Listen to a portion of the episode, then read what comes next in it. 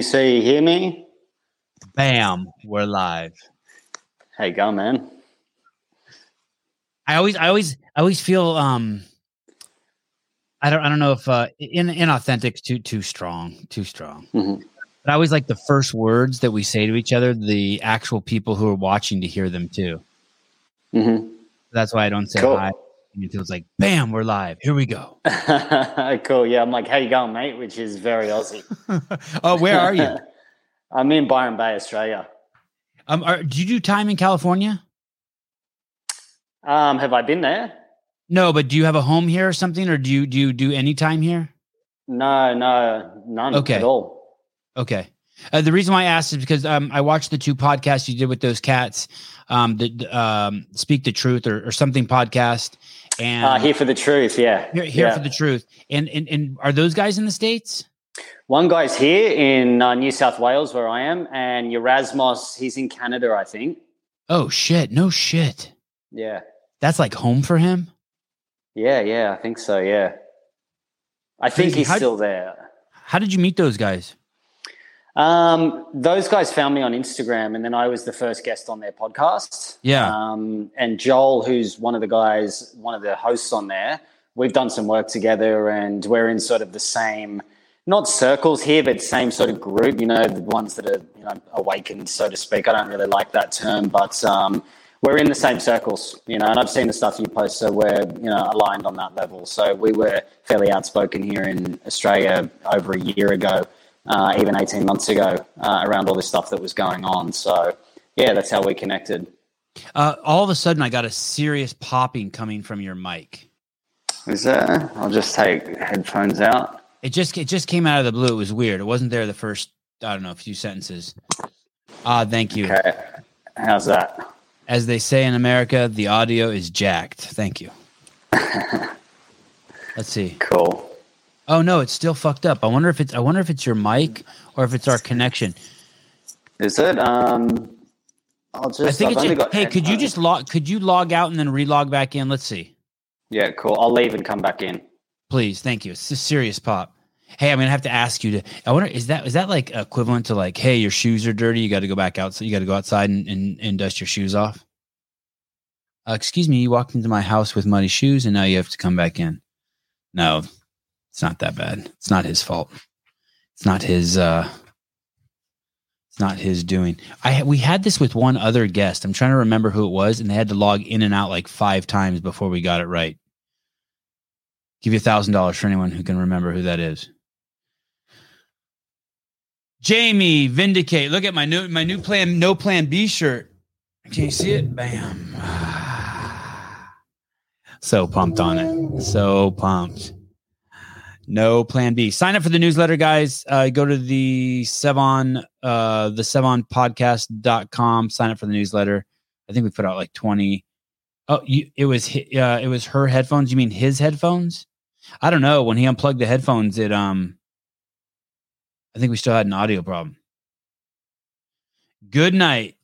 Is it that time? Where are you? Where are you, Yash? Are you in India or something? How's that? Is It's that, good. I, I was I was remembering we had a guest one time who had to come in and out like five times until we got rid of the pop, and I, we never got. I never figured out what the hell the problem was. yeah. Okay. Uh, Yeah, I'm happy to do that. So it's yeah, it's no issue on my side. Just as long you, I can't hear any pop from your side. Um, so Okay. yeah, we'll just do what we need to do. I uh, in my DMs, a, a listener said, "Hey, you got to check this guy out." So I cruised over to your Instagram, Jaguar Heart. Um, Mhm. I spent about three seconds on it, and I realized, yep, I don't even fuck around anymore. I just send over, and part of the reason is, is I, uh, I, I, I almost want to get the commitment from the guest first, and then start doing the research. Yeah. and and I and I want to have people on of of all of all mindsets, and I and I feel like, but but man, we we are we we seem so aligned. After I sla- Yeah. listened to your last, al- almost too aligned. I'm like, oh my goodness. I mean, e- even even uh, Krishnamurti, uh, Yeah. pro- profound, profound impact uh, on my life. En- enormous impact. I actually went to school in Santa Barbara, and uh, his center in um,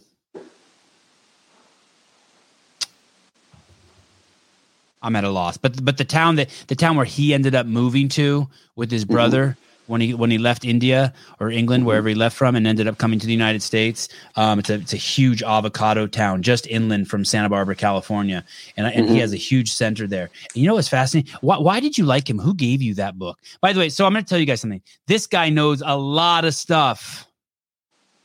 And the and the most important thing that Jaguar knows is in, in my mind, as deep as I can see, is that he knows that naming is the origin of all particular things, as Lao Tzu said.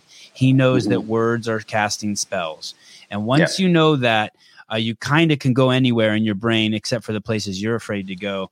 So uh so uh, who knows where this conversation is going to go but together we could probably explore some some pretty interesting dark dark crevasses. Okay H- how did how did you end up with uh and, and sorry if i mischaracterized you. Would you say that that's a true characterization? You, you are aware of these these word power? Yeah i mean words are a vibration. Vibration is physics. So this is one of the big things that's been missed in healing is we look at you know jungian depth psychology and things like that and in masculinity there's king warrior magician lover which is a book out there which is pretty big. And we look at the imagery of it which is very subconscious and appears in the dream state and in our collective unconscious. But we need words to be able to even identify with the with the visual language right? So we can't label a king or a plant or a cloud or anything unless we've got the word first. So it's like in the bible said in the beginning there was the word you know, the vibration, the tone of the universe in more of the Vedic philosophies is Om. That was the sound of the universe. So vibration is first. What happens is when we speak, that is a vibration. And so what we speak into existence comes from, which comes from the origin, which is vibration. So whatever you're going through in the subconscious mind, which automates our thoughts through these programs, which I found through my work, you're going to be attracting the same things in again and again and again because you're having a conversation with yourself, which is then showing up in the external world via the mechanism of language. Okay. Uh, go back to there, there's a book called that King Warrior Magician Lover. Yeah. So it's a book on masculinity, and I work a lot in masculinity at the moment because I feel that masculinity is really under attack uh, in a big, big way, and has been since the '60s, since the sexual revolution, which was the attack on the family unit, and the feminist movement, which was the attack on masculinity directly.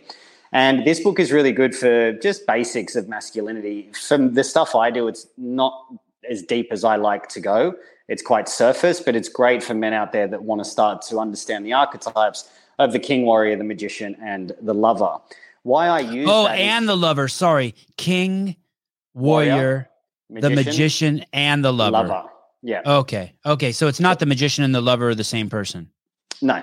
No. Okay. Okay. okay. So, so they're archetypes, but why I refer to this as a comparison is because these archetypes, you know, there's this goddess culture and the priestess culture and all this sort of stuff that's more on the feminine side, but the masculine side doesn't really have an equivalent. Um, and when I look at that, a lot of people buy into these archetypes, these visual archetypes. But what's really been fundamentally missed is that we need words and language to describe the archetypes in the first place. So, language is the precursor to the visual language that we see in the subconscious. And so, in the dream area, we'll see things in visual metaphor, but in the waking state, it's linguistic, um, direct linguistics that are that are showing up through words. Wow. And and what were you saying about the subconscious there too? After you said that later down in, in that first thought, you were talking about the subconscious? Yeah, so the subconscious mind, we we see a lot of people out there, you know, working on limiting beliefs and change your subconscious patterns and reprogram your subconscious. And I don't agree with any of that. Beliefs aren't necessarily true in the first place. You know, it might be like, I'm not pretty enough, I'm not tall enough, I'm not strong enough. I know you do a lot in the CrossFit world. So it's like it might be, I'm not strong enough. Well, I mean, relative to what? You know, the beliefs can be challenged fairly easily. So, beliefs are usually extensions out of these programs that are in the subconscious, which are founded in a form of negation. This is what Krishnamurti really spoke to me when he was talking about the mind. The mind is formed in an area of negation. So, if I say to you, Sevan, don't think about a red car, don't think about a yellow balloon, you know, you start thinking about a red car and a yellow balloon, but you're not thinking that, oh, Jag said, do not think about a red car. You're probably visualizing a Ferrari. So in these programs in the subconscious mind, it'll be like, I'm not enough is one of them, or I'm not worthy. Now, we can sort of hang out there all day if we want and do, yep, You're popping. Am I? Not this kind of popping. Yeah, yeah, not popping, and locking. I'll try and take out my headphones. I'll By the way, which was very masculine. I love pu- fucking popping. God, that was that was a great. Let me try and take this out and see what sound we can get. Okay, that's what I told my wife last night. How's that for you? Can you hear me? Yeah, still popping, still popping. I appreciate the attempt. Please, sorry, I'm so sorry. I'm not That's sure all if there's any other way to deal with it at this point. See, this guy knows some shit. Um, the the time the timing is so perfect. Uh, because I'm reading this um this uh Bob Rotella book, Championship Mindset. I highly recommend this book. I'm not even reading it. I'm listening to it. I got it on uh, Apple. Oh no, the mic. I know. Don't worry. Don't worry. We're gonna get through this, and we're gonna learn a lot of shit from this guy. Um, so Okay, so back. when you say when you uh, negation mindset, the red Ferrari versus don't think of the red car. Go on. Yeah. So that's what the mind and the ego forms itself in is a form of negation. Okay. So if I'm not enough, that's the subconscious program. Now, the subconscious structure is like, let's say you're sitting in the roof of your house, underneath it, and let's say that the roof is the conscious mind. That's where thoughts, feelings, behaviors, results, and experience show up. Underneath that is the subconscious, which is the normal house. In each one of these rooms is a program in the structure, but you're in the roof and you don't know that these these rooms are underneath you. Okay, so like I'm not enough or I'm not worthy is sitting there in the subconscious, but it's going to give rise to thoughts like I'm not enough will be I'm too old, I'm not pretty enough, I'm not tall enough, I'm not strong enough, you know, I'm not competent enough. And so the ego, which is in the subconscious, which is like the inner child, is going to provide mechanisms so you can't see these programs underneath it. Because why it does that is because it wants to survive, it wants to maintain its existence, it wants to be right about its limitations because its whole structure is formed in separation. So it wants to keep separate from the soul. And when I was looking into Krishnamurti's work, he talks about negation of the mind. So the way that we counteract this in you know personal development is affirmation. Affirmation is just a reaction to a negation. But why it doesn't get anywhere? Because if I'm writing I'm enough 500 times, what it's doing, it's reinforcing the deeper belief that I'm not enough or the deeper program that I'm not enough. Because if I really believed I was enough, I wouldn't have to write it in the first place. Like we're not getting up every day writing, "My name's Jaguar, I'm a human being. I'm Sevan, I'm a human being." Every day, you know, it's it, you just don't have that conversation, you know. And so Krishnamurti was very profound for me in that. When I saw that around negation, that was when I saw it, and I was like, "Oh my god!" Everything that we really attract in, that we say that we don't want, is because of the world of physics is attracting it in because that's the conversation that we're having that we don't even know about which was profound when I saw this. And then I started to investigate each one that I started to look at that was common amongst everyone that I was working with and also in the investment industry when I worked in that world too. I'm reading this book, uh, Bob Rotella, The Championship Mindset. Mhm. And it's everything that um, uh, you just said. And uh, I- I'm assuming that's why you and I are meeting too. It's all just where I'm at in my life, where I'm at in Yeah. my thoughts, the shit that I'm I'm manifesting. It's so cool. Uh, when uh, when those of us who know the mechanisms of the brain and how they work, like you said, it's pa- it's painful to see things like people wearing masks because Yeah. we know that those masks are telling everyone's subconscious that something is wrong. Yeah. And They're that's not one of the telling everyone- programs. They're not telling everyone, "Hey, don't worry, you're safe. We're all wearing Mhm. masks." They're saying, "Oh fuck, something's wrong." And I tell people this all the time, everything is contagious. When I light up a cigarette, I'm telling everyone around me it's okay to smoke. Yeah. I'm telling their subconscious. When I walk through the halls at the mall eating a cotton candy, uh, or, or or when I'm 37 years old and 300 pounds overweight and I'm riding in Mhm. one of those carts, I'm telling everyone it's okay. Yeah. I'm telling their subconscious it's okay to get 300 pounds overweight and ride in a cart. I'm Mhm. letting their ego. I'm I'm let and, and and those are the benefits of the ego. You should have an ego that you can leverage to prevent that bullshit from happening, right? Yeah. Leverage that Yeah. ego, right? Yeah, absolutely. The ego is there to keep us safe. So, and this comes down to a matter of perspective, right? So, what's good for you and I won't necessarily be good for someone else. You know, like as an example, the serial killer actually derives pleasure and joy out of exercising power over someone. So, their frame of reference is this is actually enjoyable for me. Now, from a moral perspective, as a human being, for us, that's not going to do anything to us. If anything, it's going to repel us. We don't want harm another um, amongst other human beings or to inflict pain amongst or onto another human being. But these people that are walking around like that, you know, there's a lot of virtue signaling. Now, the difference where we get to it is I look at what is that? What is that? I hear that term all the time and I just go with it. What is that? I don't even know. so it's gaining that. a sense of self righteousness by following the crowd. You know, it's I'm better than you because I'm doing something that's good for the greater good, so to Can speak. you give me an example of something that I probably do that's virtue signaling that I don't know? If I, if it comes up in the podcast, I'll let you know. Like may, maybe it's like if I go out with my friends and I want to buy my kid a cookie, but I don't because I want to mm-hmm. signal now because there like I'm really just trying to be. Warriors. You know, I, I understand that. I, yeah, I do. I just I don't I don't see it's so far away from I don't see what so they really believe that wearing a mask is good. And therefore they're a little bit better than me. They're doing their part. A hundred percent, yeah. Because they're scared. They don't realize they don't they don't realize what it's doing to people's subconscious by screaming to the world that hey, there's something wrong here, a danger. Correct. It would well, be like if I walked around like this, right? And Correct, everyone yeah. would be like, fuck. Yeah. So virtue signaling, right? I'll give you a good example. My yeah. sister's partner said about getting the jab was like, uh-huh. oh, well, I'm just saving lives. It's like, what are you talking about? Like, it, it's this thing isn't really killing people anyway. That doesn't have four thousand comorbidities underneath it anyway. A healthy person won't die from this. So that's virtue signaling. It's like, yeah, well, I'm out doing my thing. I'm saving lives. But there's no quantifiable data that you're actually doing that. You're buying into a narrative yeah. in order to make yourself feel better.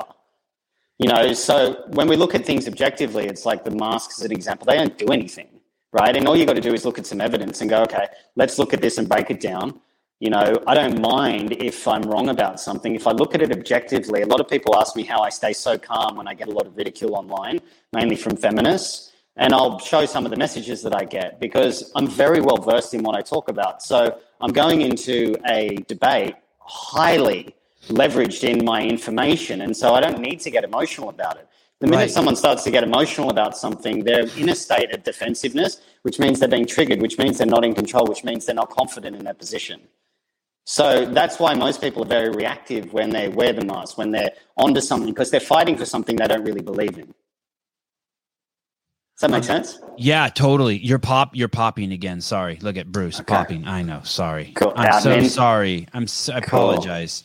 I, I, if this is if this is your fault, fuck you. If this is my fault, I'm so sorry, Jaguar. He's chill. He seems chill. Doesn't seem irritated by it. Doesn't seem irritated by it. Well, this would be a great time to bring up abortion, right? uh it's kind of like having the truth on your side or or being able to admit so i'm i'm i'm a hundred percent pro-choice mm-hmm. i am a hundred percent uh furious with uh or, or, or, not furious i see the idiocy idiocy in pro-choice people who refuse to admit that it's killing babies yeah not not a single one of them will admit it it's like yo yo yo it's a horrible yeah. thing to do and then yeah. so so people can't put me in a box they're furious right because mm-hmm. I make Correct. all sorts of com. But but I, I think that it's it's a tough choice. But no one's um no one on the left is like, oh my god, the people on the right are so brilliant. I so see their point. Killing babies is wrong. Because mm. yeah. it's it's a I, I, like I want those people to be my neighbors. Yeah, that's that's who I want to live with. Even it's though like I'm they, pro-choice, I want yeah. I I'm happy that these motherfuckers are like, yeah, don't kill babies. Thank yeah. God there's people like that. Yeah, and there was a, there was a good post that went around. You probably saw. I think you might have posted. I can't remember this guy's name, Dan Levine or something. He said, "Right, we need to make vaccines mandatory." And then it's like, "No, how dare anyone tell us what we can and can't do with our yeah. body?" In the next tweet, you know what I mean? It's like they gaslight themselves. These guys, you know, they say one thing and then they do, they do the opposite. So there's a beautiful saying which you probably would have heard by Sun Tzu, which is, "Never get in the way of an enemy while he's destroying himself." Right, and and that is uh, um, I, I, I want to go down that. I want to bring you back to your point. You were saying that when you're debating people, that's an, why you can stay so calm, or when people are coming at you. The other thing also is is um, being humble enough just to be wrong. Like Yeah. someone will be like, "How can you be pro-choice? It's against women's. It, it- it's killing babies." And I go, "I know I'm a piece of shit. I get it. Mm. I fully fucking get it. Yeah. I don't want to do it. Yeah. I, I'm not perfect. Sorry. Yeah. And you own it. And there's humility Yeah. in that, right? Yeah. Because what what most of the left is doing is they're using their shame, right? Shame will attract in situations of humiliation. And what they shame when we defend it, men and women operate differently. So when people are triggered with shame and they're humiliated, people will either attack and defend or suppress and deny. So when we start to hit on this shame button or this humiliation button, we're going to attack and defend it. So what these people do unconsciously, they take up a social justice issue to feel better about themselves, to mask the fact that there's a deep sense of shame and humiliation underneath it, so they can attack and defend someone else because then they get to feel righteous and superior, which makes them feel powerful because they're, it's an adaptation to them actually feeling powerless. That's why they get so offended so easily. Oh, that make sense? you just yeah, you just described. You, you know, you're almost too smart. You remind me of Paul Saladino. You're so you're so far ahead. Do you ever? Uh, you just described the entire Black Lives Matter movement. yeah. Everything they've done is hurt people with melanated skin, and they're the most racist people I've ever met. And yet they do it because of some sort of shame they feel towards colored people, including colored people who feel shame for, I guess, being colored. Melanated. Yeah. It's fucking. Yeah. It's, and and once you see what's under the roof in your own house, you can see what's under the roof of everyone else's house, right? yeah. Uh, to an extent, and and you're like, oh my goodness, how are they ever going to see under their roof? What if they wake up? And I guess the further they get down the social justice wear path, I guess they're getting closer to the truth, but at the same time, it's getting scarier and scarier. Yeah, well, they have to use some kind of identification. Identity feels separation, right? So, identity is going to need to hold on to a set of ideas. And then what happens is when that identity gets challenged, it's going to usually defend itself. So, the defense comes in the form of fear, okay, when it gets challenged. Fear generates the anger. Anger says, stay away from me. It's a boundary setter. Ah. stay away from me feels the separation, which has reinforced the identity which it's trying to get away from in the first place. And so when we're in conflict, there's a conflict loop. It's like a closed loop electrical system. So the person that has shame and is the conflict generator will attack and defend. They'll attract in the person that is the conflict avoidant, which suppresses and denies. And so both of them get to use those mechanisms, suppression and denial, to stay away from someone so they don't have to open up and be honest. The person that attacks then pushes the person away so they don't have to open up and they can stay in the same spot anyway. Neither of them go anywhere, right? So when we see these mechanisms that the human condition generates, its shame brings in situations of humiliation. That humiliation is responded to through suppression or denial or attack and defense. The attack and defense, which is most of the left, they get to be angry about something. The anger says, stay away from me. And then I get to feel self righteous and superior to you, which is a false form of power because true power is, is, is the absence of needing to demonstrate any power whatsoever. It's just being calm and cool and stoic. And then what happens is from that, it's a compensation to the fact that they are actually very powerless because a powerful person doesn't need the validation or to get everyone to call them Ziza, Zim, fucking Walla Walla, Bing Bang, whatever fucking pronouns you want to call yourself, right? like you don't need to force that on someone.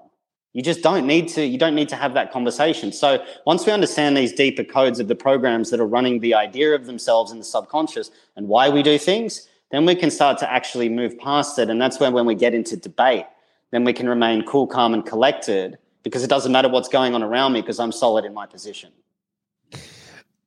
When when you're born, you you're given a name, Yeah.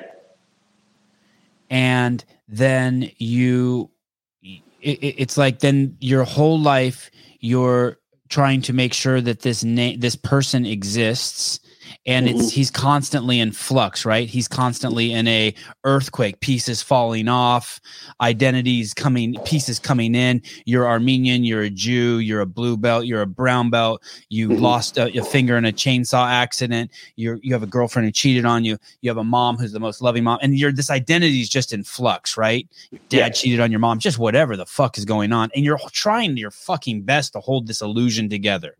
Yeah. Fighting for survival. For, yeah of the of the ego of the identity of, Yeah. of the I, whatever we'll call it then um the, and one of the and one of the pieces of identity is what you just described. This Mhm. your identity becomes this thing that gets um sort of has its identity in discomfort. Yep. Okay, I and think that- survival. okay.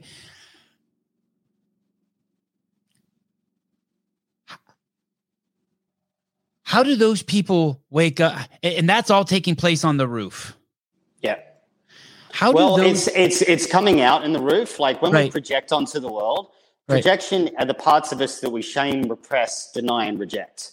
Okay, so whatever we project out into the world, we go looking for it. So there's this beautiful story that's like about the seven seven deities, right? And they go sit by a river. And there's the deity of hellfire, and he sits by the river. I think it's a Tibetan fable. And he sits by the river, and all he sees is he doesn't see running water, he sees fire. So then the deity of winter sits by the river, and all he sees is snow and ice. And then the important one is the hungry ghost. The hungry ghost just sees a river of pus and blood. But as the awareness comes around to the gratitude that what he's seeing in the river is just an extension of himself, the gratitude and the awareness that the river isn't actually pus and blood, it's water through the expanded awareness of the hungry ghost, then he starts to see that it's water. He starts to drink from the river and he starts to become human. Hmm. Why I use this is because what happens is in the unconscious aspect of our being, the subconscious then drives our perception, which our conscious mind projects into the world. And then we go looking and filtering for the very thing to prove ourselves right about the thing that we say that we really don't want underneath that. So, as an example, one of the deep programs is I'm not wanted. I'm not wanted generates abandonment. So, what happens is we go out into the world and then we don't honor ourselves, which is a form of self abandonment. So, then someone doesn't leave us. But what will happen is that person will leave us because they'll know we're not authentic because we've self abandoned anyway. So, we're reinforcing the thing that we say that we don't want. And this is how we operate. So, the people say they want inclusion and they want to be included in things and they want to be tolerated, but they're not including and tolerating the people that say they don't include and tolerate them. Yeah, yeah. This did you see the Safe Spaces movie with Adam Carolla and Dennis No, I haven't seen that yet. No, no safe that. spaces. Oh my goodness, you have to see it. It's it's it's so good. It's so healthy. It's Yeah. such a it's a healthy dialogue. It's beautiful. Uh you're you're popping again. Okay. I'm so sorry, Jaguar.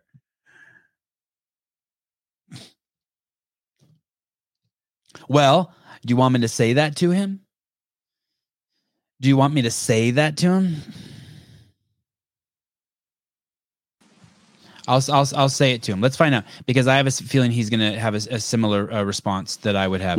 What what about these people that identify uh, that that have their life wrapped up in Christianity? This this man Sean Sullivan is saying not if you identify your identity is in Christ. It was still an identity.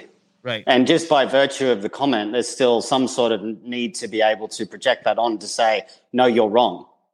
It's still the same thing. Hasn't, that hasn't actually gone anywhere. You know, the outcome of which they may be loving and accepting, I don't know the guy, so with all respect, I don't. But Right. just even the need to be able to project that out is from a form of identity, right? The only way that we know Christ existed was through a set of books, through a set of words in books. I've never seen him, I've never met him. Some people might have had a transcendental experience and he may have come into it.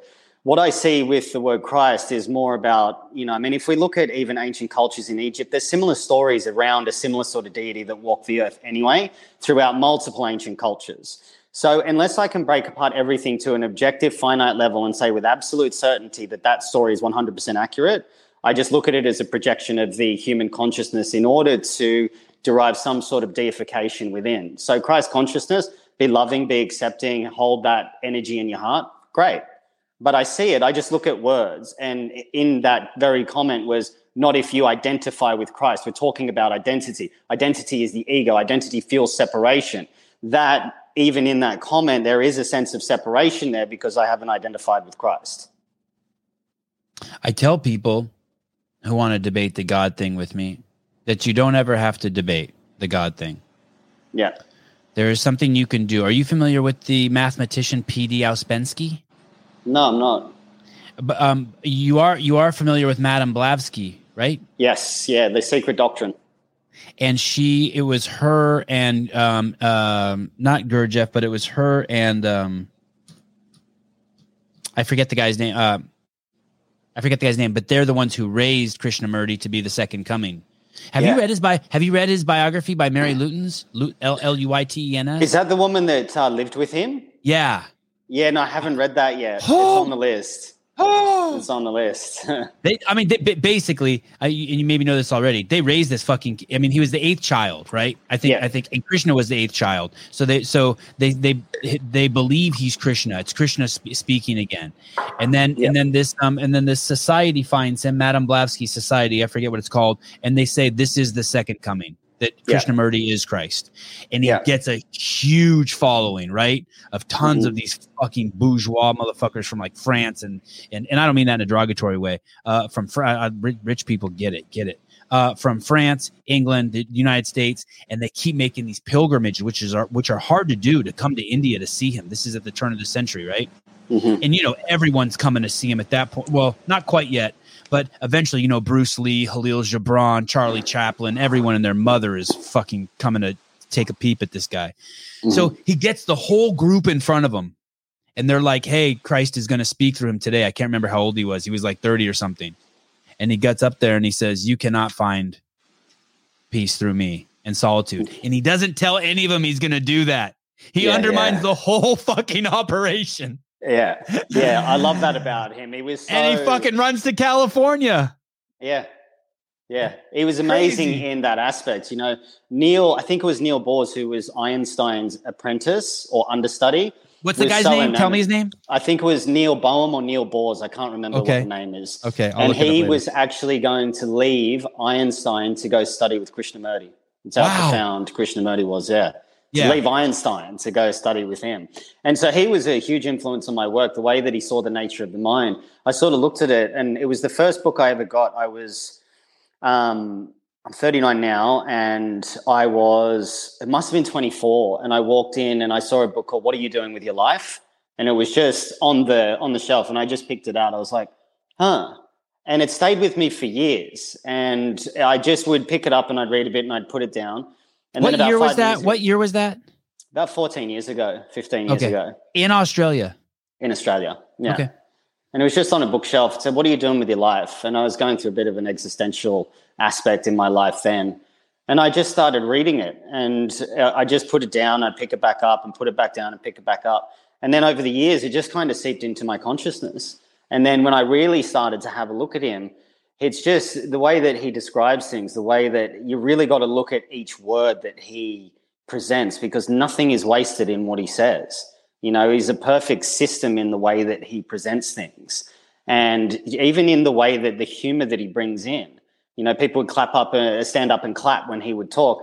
And he's like, ah, it's enough, just sit down. Like he was more frustrated with people doing that while people deified him. And people love to deify people. They love it. They, that's why celebrity is so prevalent in our world. I mean, Yeah. celebrity is such a ridiculous fucking thing, man. It's so absurd that it's like people say, I love Brad Pitt, I love Tom Cruise. It's like, you don't fucking know the guy. That's that's how diluted and worthless the concept of love has become. That we can project that onto someone who plays a role that's fake that you don't know, and you say that you love them. That's how willing you are just to love someone for someone that they're not even real. You know? What is the right way to say it then? What what is the I, I admire that person so much, or I, I'll watch any movie that guy's in. Like um uh the, the guy who plays James Bond, the English guy. I, every time I see Daniel him, I'm- Craig. yeah, Daniel Craig. I'm just like, Yeah. yeah, he's the man. He's brilliant at his craft. Yeah, That's about it. yeah. He play. He plays. He's he's convincing. He's a convincing liar. he's a convincing liar. Uh, Mr. Jaguar, you are popping. I am Again. so sorry. I'm so sorry. I don't know why I'm sorry. I don't know why I keep saying because I just you're I'm I'm saying sorry because he's a guest in my house, and I'm I'm happy to have him. I, I'm saying I'm sorry because you're a guest in my house, and I feel like I keep having to ask you to go back outside and wipe your feet, but it's not your fault. There's nothing on your feet. Okay. It's all good. No need to apologize. Um, uh, uh, Jaguar, I uh, do. You, have you? Are you familiar with Eckhart Tolle? I am. Yes, the power of now.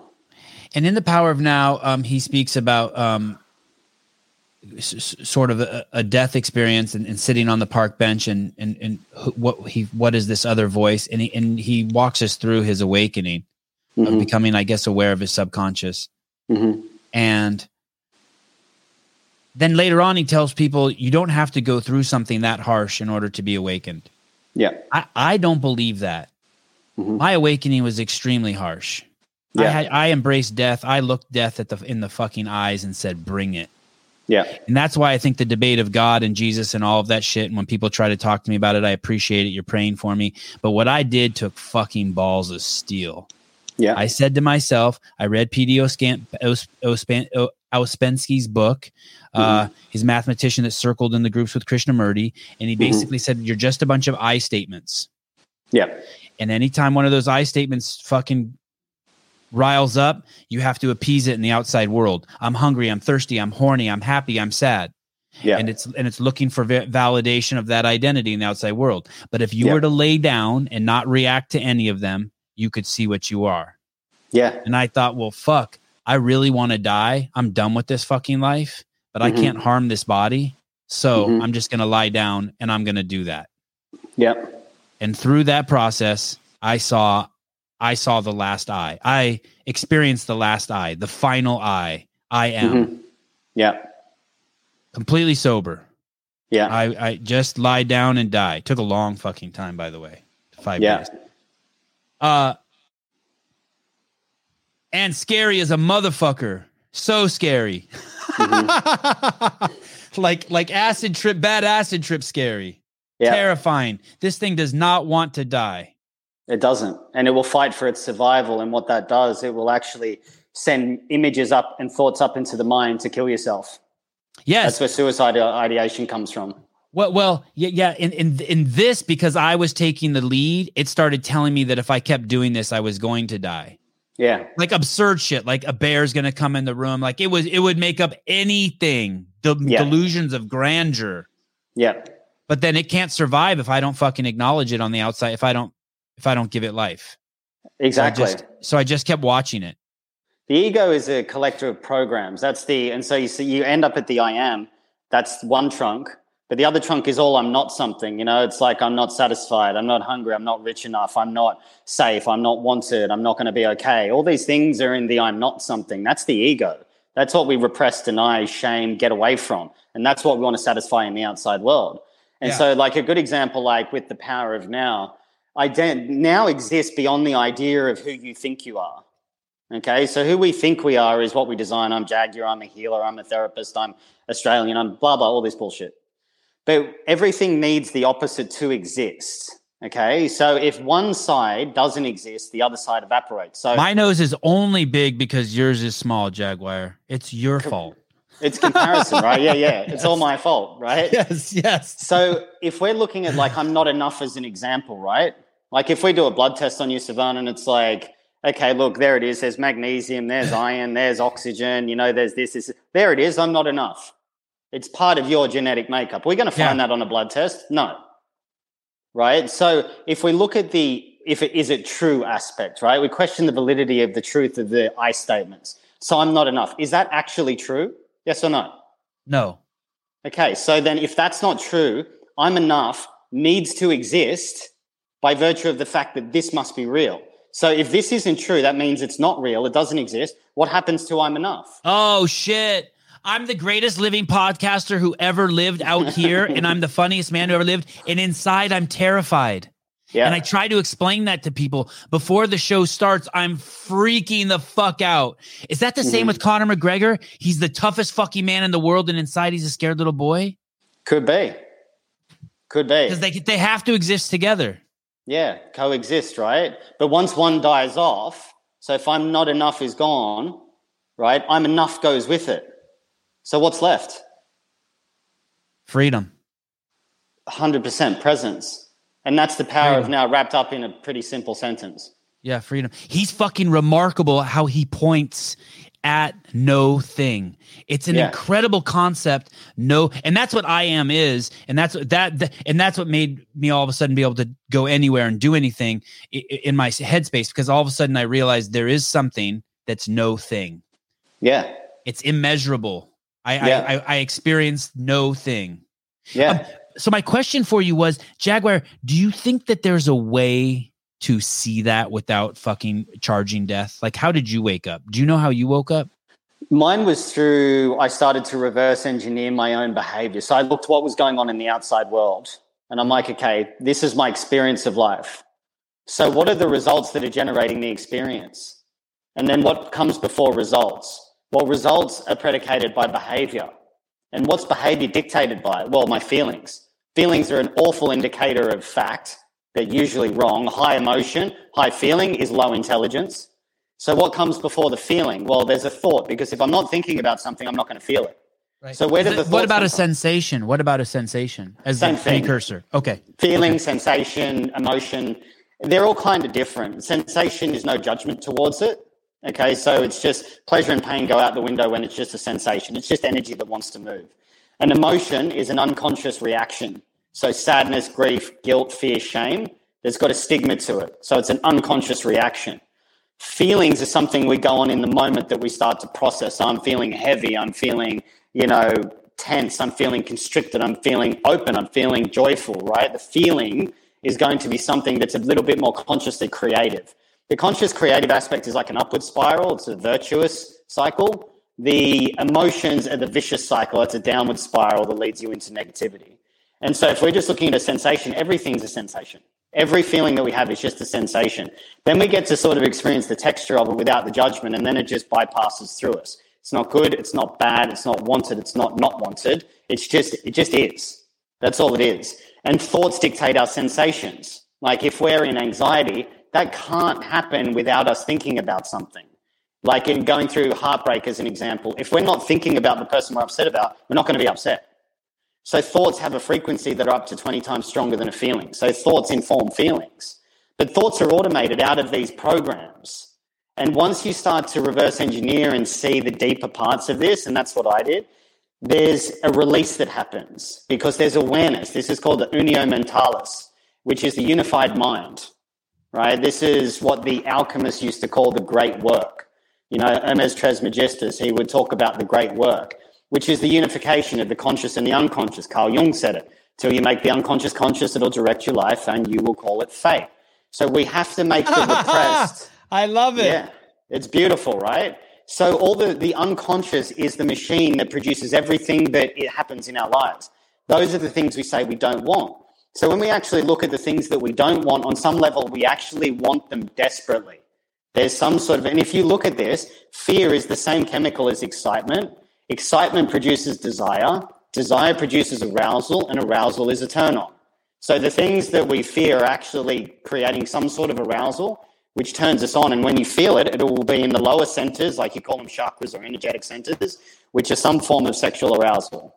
Now, it may not be the same as if you're laying with your partner in bed and being intimate, but it is still the same feeling of anticipation of arousal that is happening in the body when you're scared versus when you're with your partner. And when you tap into that and feel the sensation, which was a great word you picked up on, you'll see that it's it's almost identical when you feel it and you lose the perception via the story and just tap into the feeling. It's the same thing.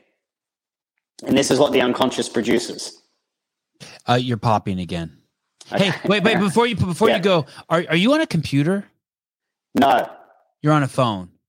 iPad. Uh, do you have a phone? Yeah. You want to try your phone? Yeah, I can try my phone. Okay. And uh, go and buy um, phone. do I need to send it? Um, No, I've that- got it on text. I've got it on text. So you can just I'll pop your phone. Yeah. Yeah. let's try I'll your phone. Yeah. I'm so Cool. sorry. I know we're Cool, traveling and to have to keep on interrupting you is lame. I do like so so the the cool thing with the Daniel Craig thing, is it was cool in, in all the Bond movies it was always girls coming out of the water and when he came out of the water in those shorts I thought I did think that was cool. I was like he's like yeah I'm the man.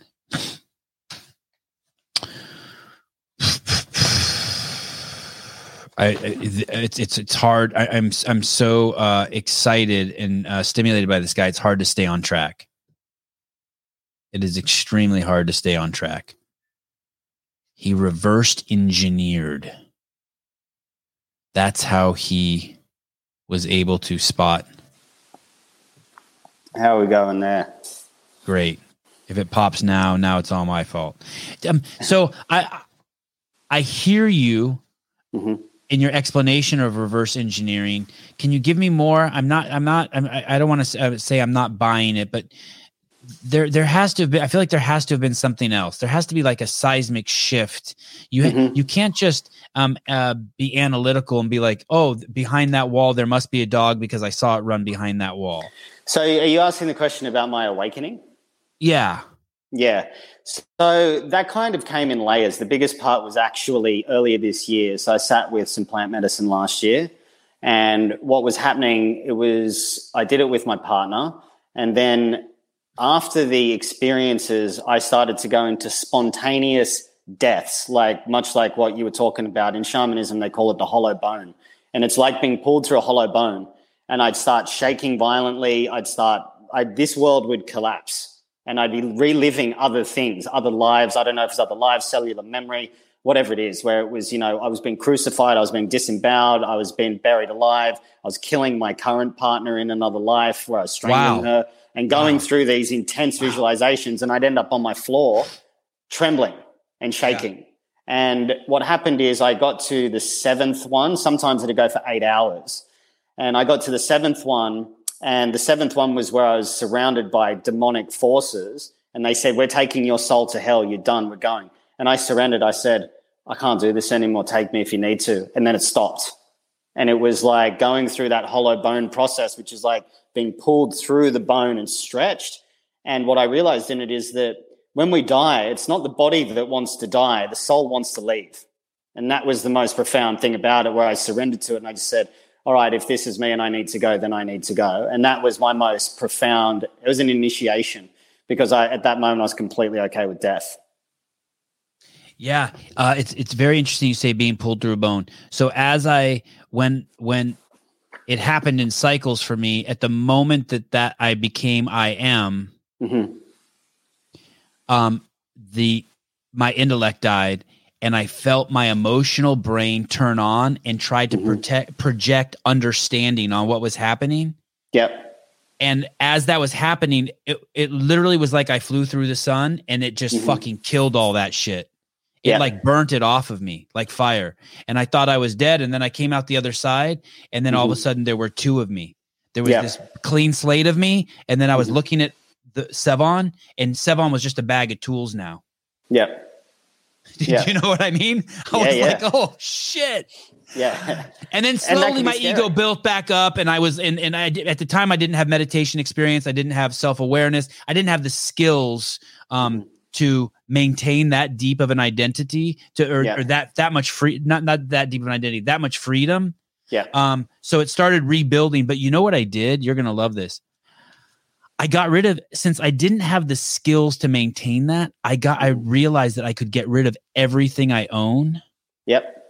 so I have nothing to defend hmm and become a homeless man and ascetic hmm and then I could fucking like really like get my ego in check because like if my windshield broke, I didn't have a windshield to break. I didn't have a girlfriend to, to break up with me. I didn't have like I didn't have anything.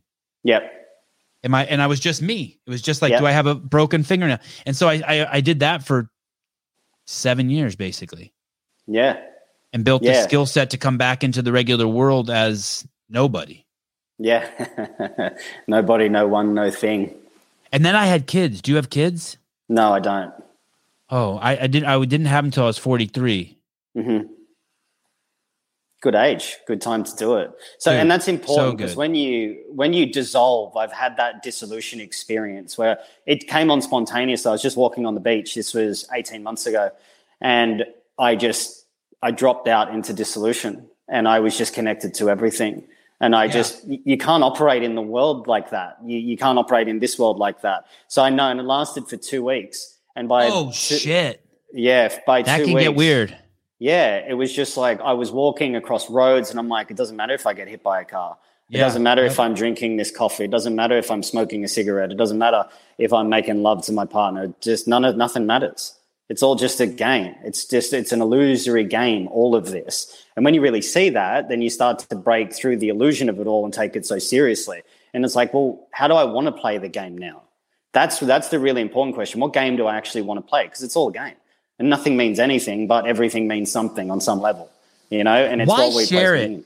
why share it? Why why do we have to? Um, do do you think that that's our ego? Um, because we're not even bu- buying it. Like why why do we have to share? it? Why don't we just? Do you think that there's do you think there's people who know what we know and don't share it and they're just fucking fully immersed in the game? Like sometimes are you like, oh, this motherfucker? You're not Well, we, do, we don't even know that we're sharing it. Like, I don't know that I didn't dream you up. right. I don't know that I haven't made all of this up. So, am I sharing it from a human level, or am I just trying to satisfy my own self by thinking that I'm sharing it? But you're just this holographic projection of light that I need to see in front of me right now in order to satisfy my own existence. Not to get Right. solipsistic Right. about it, but I can't prove that I didn't make you up and vice versa. You know? I I um I had a guest on the other day uh who who I, I thought was it, we were going to take this type of talk and this type of journey. Um and, and we didn't and one of the questions I asked him is I said do you know what thought you had before you got that tattoo? Hmm and that was my way of just sort of testing to see his awareness right? Hmm and um, he didn't even want to he just I, I, I could- you know from from where i sat it looked like he didn't even understand the question. Yeah. Uh because below that thought where you got the tattoo right there was there's some something in the subconscious Yeah. right and i explained and from there i was going to tie it to like there's nothing when i'm sitting that would arise that would say go get a vaccine Yeah. there's nothing in the brain that would do that. That um that well, it would do that, but but but as a as, as a watcher of the mind, I, I could I could watch it and watch it transform into something else. I guess what I'm saying. There's nothing real. There's nothing that Yeah. would move me to do that if I didn't want to. Yeah, and that's witness consciousness, and most people don't live in that space. Like you can witness the thoughts and go, "Well, that's bullshit." Like it's like Yeah. a cloud in the sky, as they talk about in a lot of meditation circles. It's like thoughts are automated. If I'm not listening to the thoughts, it's like you know I'm in my body. My body's an avatar, but I can just witness things that are going around. But most people think like you know they're the driver of the car, but they are the car. It's like I've got a Range Rover, but I'm not a Range Rover. But most people are in their bodies acting as though they're the Range Rover. Yes, yes. You know, Yes, So the window really breaks and they're pissed. Yeah, exactly. Right. Yes. And so this is this is the way that most people think. So they believe that their thoughts are real. And so by going and getting the jab, by going and wearing the mask and all that sort of stuff, you know, there's that saying by Mark Twain, it's easier to fool someone than to convince them that they've been fooled. And so the cognitive dissonance is going to move in really strongly because if they admit that they've been lied to about that, whew, then the onion starts to unravel and you're going to have to look at everything that you've been lied to about. And then you wake up and go, okay, I'm on the other side of this and it's a difficult experience to walk through. That is a form of awakening, like we were talking about before. That's a massive death that you've got to go through. um, you said something that's just a huge uh, in the 500 podcast i think i've done now it's a huge theme people conflate their thoughts with reality Yeah. Yeah. and the example that i always use is red does not mean stop yeah. we've just agreed upon it so we fucking don't crash into each other Yeah, exactly. And people think thoughts, I mean, thoughts create reality because they're a vibration and by virtue of physics. But back to what I said earlier about the hungry ghost, we're going to filter for that. We're going to look for that. If we think that people are going to reject us, we're going to filter for the aspect of rejection. If we feel that everyone's the enemy or everyone's sick, we're going to look for sick people. You know, if we feel that I feel powerless or I don't feel safe, then we're going to look to defend that in some way through the nature of thought, where our body's going to respond, then our behavior is going to fire up, then our results are going to be very repetitive. Unconscious, our patterns are the result of unconscious desires. And so our desires say that are, say that again patterns or what are the result of unconscious desires. So what that means is we're filtering for certain things to look out into the world to confirm our own existence and our own survival. if if you're oh hi my wife just told me oh hi thank you that's where krishnamurti went oh hi she must be Yeah, that's live. yeah, yeah, yeah. Thank yeah. you, thank you, Haley. Um, I'm lucky because my wife is a uh, a vipassana practitioner. I don't know if you know what that is, Yeah, I know Vipassana, yeah. and, and you know what's fucking crazy about those fucks? They this is a non-denominational, no eye contact, no talking, ten day retreat. They don't collect money. Yeah. And these motherfuckers are requiring a vaccine. These are sitters. Wow. These guys are now that. requiring an injection to go to their no eye contact, no talk, sit still for 10 day fucking camp. I'm like, oh Wow. shit. That's that's crazy. I didn't know that. That's batshit crazy, right? Hey, Yeah. it's um, there's got to be something happening. Um, I, I witnessed it when the World Trade Center got got smacked. Um, Yep. there's got to be something that's about in this vibration thing you're talking about that happens that sweeps over people that even Yeah. can like scoop like people like me and you up who have a Mhm. flicker of like uh, awakening. You know, like it, Yeah. it there must be something that um like like just like you know like like we're all we're we're we're all at the beach you know and half of us are the greatest swimmers in the world and half of us can't swim but a Mhm. big fucking waves come and we're all dead you know Yeah. what i mean there's Yeah. got to be like it does there's got to be like this thing that just comes by that even like the greatest practitioners just can't and stand up to i'm guessing i mean shit How- how Rapture, did- maybe. how- Don't know. what what was the word you used The rapture, you know, where like the end of times, revelations, things like that. That might be something that's just too overwhelming for our consciousness to bear. right You know, but I, I don't know. And that's the great mystery of it all. You know, that's the fun part of it. But I think once you go down to a point where you learn to healthily question everything through objective analysis as opposed to subjective confirmation, you have a much healthier view of things. And at the end of the day, and this, I'm not sure if you realize this, it's a little secret, we're all going to fucking die anyway. You know, we're all going to. So when you embrace that, and, def- you're and define and define die for me please leave the the final particle liberation of the body into the ocean of consciousness. Right. There's going to be some dramatic shift that's so massive that you're not going to get to keep your body anymore. Pretty much, yeah, and that's going to happen anyway. It just Right. depends on how much we do with the avatar until that time comes. Get hit by a car or, or get so old that the pieces break off and stop working. We're all headed there together, one way or another. Yeah. You know, so when we see that, it's like, okay, well, I'm just going to try and love as best as possible. You know, and it's a fun game. Like the awakening game is fun. You know, it's it's it's fun for me. I like waking people up. I like waking people's minds up. I like making them aware of their own bullshit, their own patterns, their own stories that they tell themselves. It's just a story. Like it's literally we're all just walking conversations. There's no one has any problems. They're just thinking about something. That's it. You know, Stop, stop thinking and all your problems will end. yeah, Tzu. correct. Yeah. Just don't listen to your thoughts. Don't buy into your feelings. You know, this is one of the things I was posting a lot about online is that healthy masculinity is the answer to unhealthy masculinity, not femininity. Women Right. shouldn't be telling men how to be men because another little secret, they don't know what it takes to be a man. They have Right. no idea. And I Right. had all these women saying, you know, oh, um, femininity is the answer. We want men to be more emotional, more vulnerable, more this, more that, blah, blah, blah. And it's like, yeah, that's what you've been doing for the last 40, 50 years. You've gotten that. And now you're asking, where are all the good men? Right? Hey, you're going to Mhm. go ahead. Go ahead. Yeah. So it's like then they're saying, where are all the good men? So it's like, well, if you want a girlfriend, listen to a woman on how to be a man. But if you want to be a man, listen to a healthy masculine figure. But these are stories at the end of the day. We have to start to tap into what's true for us and what feels right from the deepest place. We don't want to buy into a narrative like, you know, it seems to be that everything in the world, the cure all for everything is femininity and the wrong for everything is masculinity, which I don't agree with whatsoever. You get mature, healthy masculine that's a really powerful energy that's on this planet that's very lacking at the moment.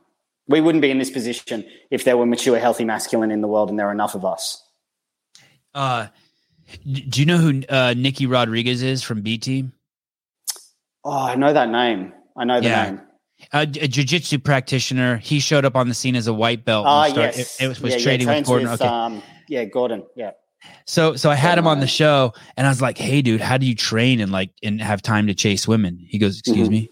I was like, "Well, how do you chase?" He's like, "Dude, look look at me. Mhm. I, I dudes like me don't I, I just straight straight yeah, just straight. Serious as a Mhm. heart attack. Dude, look at me. I I uh I don't look uh, I don't chase why would I what? Like it was completely foreign to him cuz there's Yeah. he's a man. Yeah. He's a lion. Yeah. And what's a lion have? Yeah. He's he has man. one fucking um, yeah. This line has one girl that's just yeah, and uh, and I go, does she ever interfere? No, if she interfered, I like like does she ever interfere with your your goals and your objective and your purpose? No, no, if she did, I wouldn't have her. Yeah, And it's this, um, and then I- and I've interviewed uh, you know other champions and whatnot, and none of those guys do that. None of Yeah. those guys are are worried about women. It's like, uh, I, I want to tell you a story. I think you're gonna love this. I'm try to say it fast. Uh, I, I w- I was dating this girl and we met one of her friends and her friend uh, went to Harvard or was a Harvard grad. I couldn't remember. I think she was an attorney and we went out to dinner with her and she told me this fucking story. The, the, the lady who's a Harvard grad, she had this guy and she'd been dating him for five years and she fucking loved him and she thought they were going to get married. And she said to him, uh, "Hey, I I, I really uh, want to peg you." She, that was like something she wanted to do. Put a strap on on a fucker dude and ass. And he's like, "No, no, no, no. You're not fucking doing that shit, right?" Mhm. Finally, about like a month before they were going to get married, he says, "Fine, I'll let you do it." yeah, Then, like about like you know, two days later, he asked her, "Hey, do you want to do that again?" And she's like, "Okay." And this goes on like this for about like three weeks. He's just asking for it, and she's fucking completely fucking disgusted for him, and tells me she lost all respect for him. And yeah. fucking, and they didn't get married. Yeah. and I'm like, and when I heard you talking on those podcasts today, I'm like, I gotta tell Jaguar this story. this is like yeah. It's massive. people are like, what's normal? Men do men shit. And you know what normal is? Normal is you put a seed in the ground and you put the pot neck in, a, in your windowsill and the plant starts growing towards the light. And then you spin the pot around to fuck with the plant and the plant bends and like, you ain't fucking with me. And it starts going. There is normal. People want to Yeah. act like there's no such thing as normal. There is Yeah. normal. Yeah, there is. There's Totally. a normal And- man. Yeah, and that balances out, right? Like women through the feminist movement have become much more masculine and then they denigrate and belittle and control and dominate men. They do the very thing to men that they say men had been doing to them. So they haven't actually gone anywhere. They haven't graduated or broken out of the prison that they're in. They're just not happy women either. Those aren't No. happy women. No, they're not. They're not. They might seem satisfied, but satisfaction is very different to feeling joyful, right? And it's usually satisfaction from a sense of self righteousness because they get to play the victim, and then they take aim at the enemy, which is men. I had a, I went in a back and forth with a woman in comments recently, and she said, and I, it was my post around healthy masculinity creates uh, is the answer to unhealthy masculinity, and she's like, oh, masculinity is so outdated. Feminism is the answer. And I'm like, yeah, and you're the problem with society. Yeah. You know, like she went after me. She's like, thanks for your mansplaining. Thanks for, you know, oh, thanks that for being shit a is bro. crazy. You know? That shit is crazy. Yeah. It's so ridiculous. And I started to talk to her. I'm like, feminism is an arm of communism for starters. And it uses the tactic of subversion. This is Yuri Bezmenov from the KGB talks about this. and to go back to what Yep. you said um, earlier about the Twin Towers, you know, that was, there's four stages of subversion, which is demoralization. Then the second stage is destabilization. Then there's crisis. Then there's normalization. That's why we hear the term new normal around everywhere at the moment. The first thing was the uh, Twin Towers. That was demoralization. Destabilization was the GFC. Crisis was what What's we've G- been going what's. GFC? What's GFC? The 08 global financial crisis. Oh, okay, okay. That was the destabilization. And then the crisis has been the last couple of years. And now we're in the new normal, normalization of it to bring in a communist regime. And feminism is an arm of that to create equality between everyone, that everyone has exactly the same thing. That's the guise of it. But really, it was to destroy the family and destroy masculinity. Like it's so obvious once you see it. But women keep going, you know, in this aspect of female empowerment. And they should have equal pay, they should have equal rights. All of that's fine but they want to do what men are doing, which only reinforces the inadequacy relative to men because they're still banging on the door of men to make them equal.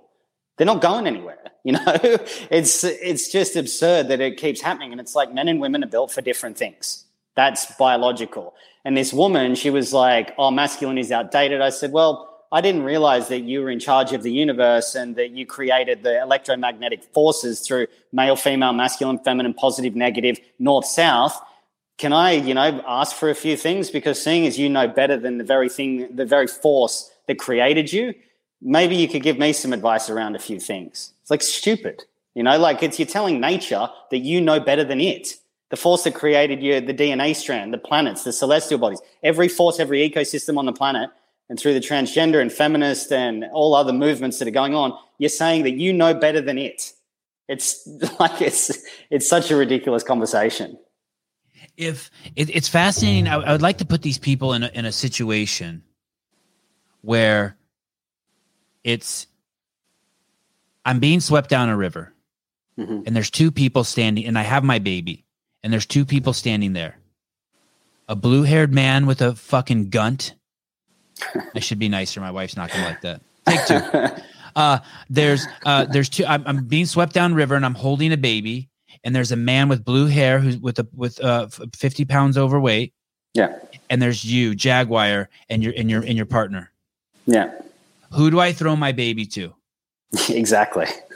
like but but the blue haired guy is my is uh, uh, me and him have been best friends since the fifth grade. Me and him saw top gun together for the first time together. Uh you know um uh me and him on a double date and got our first kiss it doesn't fucking matter Yeah. and and I and I I would throw him to you because my kid at that moment my kid has to survive with the strongest. Um, it- it's the same thing with I ask my my boys are homeschooled and they do um uh jujitsu you know whatever five some MMA jujitsu striking all that shit five days a week they do skateboarding uh tennis all they do is just movement and math and Mhm. English. Yeah. Do you want your daughters dating my sons? hmm going to the movie to drive in with my sons or do you want it going with some the, the blue haired boy Yeah, exactly. Exactly. Th- This is biological. You can't argue with that. Women know what they're attracted to. And Yeah. even if the identity and social engineering might convince them otherwise, they're still going to, at the deepest level, do what their biology tells them is attractive. You can't fight biology. There's male and female sex organs for a reason. There's not 500 different types of sex organs for a fucking reason. You know, it's biological. Like, don't argue with biology. That's nature.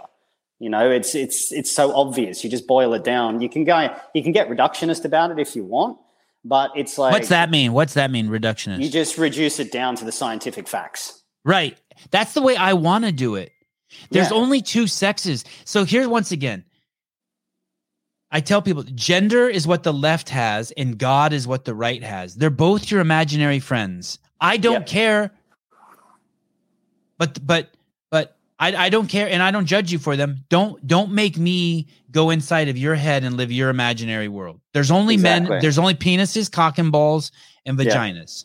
That's it. exactly. That's it. Now, I don't care if you want to identify as a as a fucking packet of peanuts. Like, do No, it if you want. do it, yeah. go for it. But just you can still come to my house and we'll come to my house and we'll and we'll watch UFC together. It's totally cool. Yeah, like Yeah. do that. That's fine. But Yes. when it's when it creates something that everyone must adhere to this and forces people into that, that's where I start to have a problem with it. And they're giving kids puberty blockers and that they shouldn't go through puberty till they're old enough to understand. Do you think that's really happening? I, I keep reading that too. Have you seen one of these kids? I haven't seen it firsthand, but I'm only going on what the narrative is at the moment because it Yeah. seems to be out there. You know, I'm in So, denial. I cannot believe Yeah. a parent would allow that. I'm in denial. I keep I mean, reading I've it too. had, I've had messages online from people saying that they've got a five year old that you know they are gender, they have gender dysphoria, and it's like they're fucking five, like they're five years old, you know, and. I just, I think, you know, if you put me as a five year old, I would have wanted to be Optimus Prime or something like that, you know, or Sonic the Hedgehog when I was growing up. Like, that doesn't mean I've got gender dysphoria or anything like that. It's, it's a really sensitive topic at the moment because I just don't think adults with that impressionable, those impressionable minds should be influencing the children, let alone the state fucking raising them. And that's what really this is all about. The state wants to raise the children. And a teacher saying that it's okay for you to be a little girl or a little boy when you're the opposite, and then you can go on puberty blockers if that allows them and that the state has the influence to raise the child. I got a real problem with that. I don't think that should be allowed. And I don't think some teacher should be allowed to influence my child at all in any way, shape, or form. do, you know uh, what that is? Also, is that's uh, once again you you you you had a different term for it to me. I call it meditation. But Mhm. um, we live in an era an era where there's so many unconscious parents, and they're they're just their minds just react. So Yeah. the child says, "I want to buy that dress," and they feel like they owe their kid an, an answer. So I ninety nine percent of parenting, good parenting, is watching your own mind. Yep. That's it. And Yeah. it's not reacting. My kid, Yeah. one of my sons would say, "Oh, can I buy that dress?" I just keep walking. There's no, I, I it's his, it's just, it's just shit coming out of his mouth. It's just, Yeah. and, and I lead him the way I reward him for the things that. Can I have that candy bar? I don't say. I don't even say no. hmm His mind is just jumping. Yeah. I my mind doesn't jump. I'm in. I well, my mind jumps, but I watch my mind. Yeah. I have a developed consciousness. I don't have Yeah. to react to my f- mind. My phone rings and someone texts me. I'm not obligated to text you back. This Yeah. is for me. Yeah. This is not a leash for the rest of you motherfuckers. My brain Yeah. is also not a leash. The worst thing I can do is react, and and that and that's what we're seeing with parents. But my child said he wanted to wear a dress, and I said, which one, pink or blue? And they don't even realize that they're programming their fucking kids to be like that. They think that it spontaneously happened. Yeah. And the child's programming them too. Yes. Yes. Well said. Yes. You know? Totally And that's so true. And what you're talking to is what you have is awareness. Yeah. And uh, there's no greater tool in this life than awareness.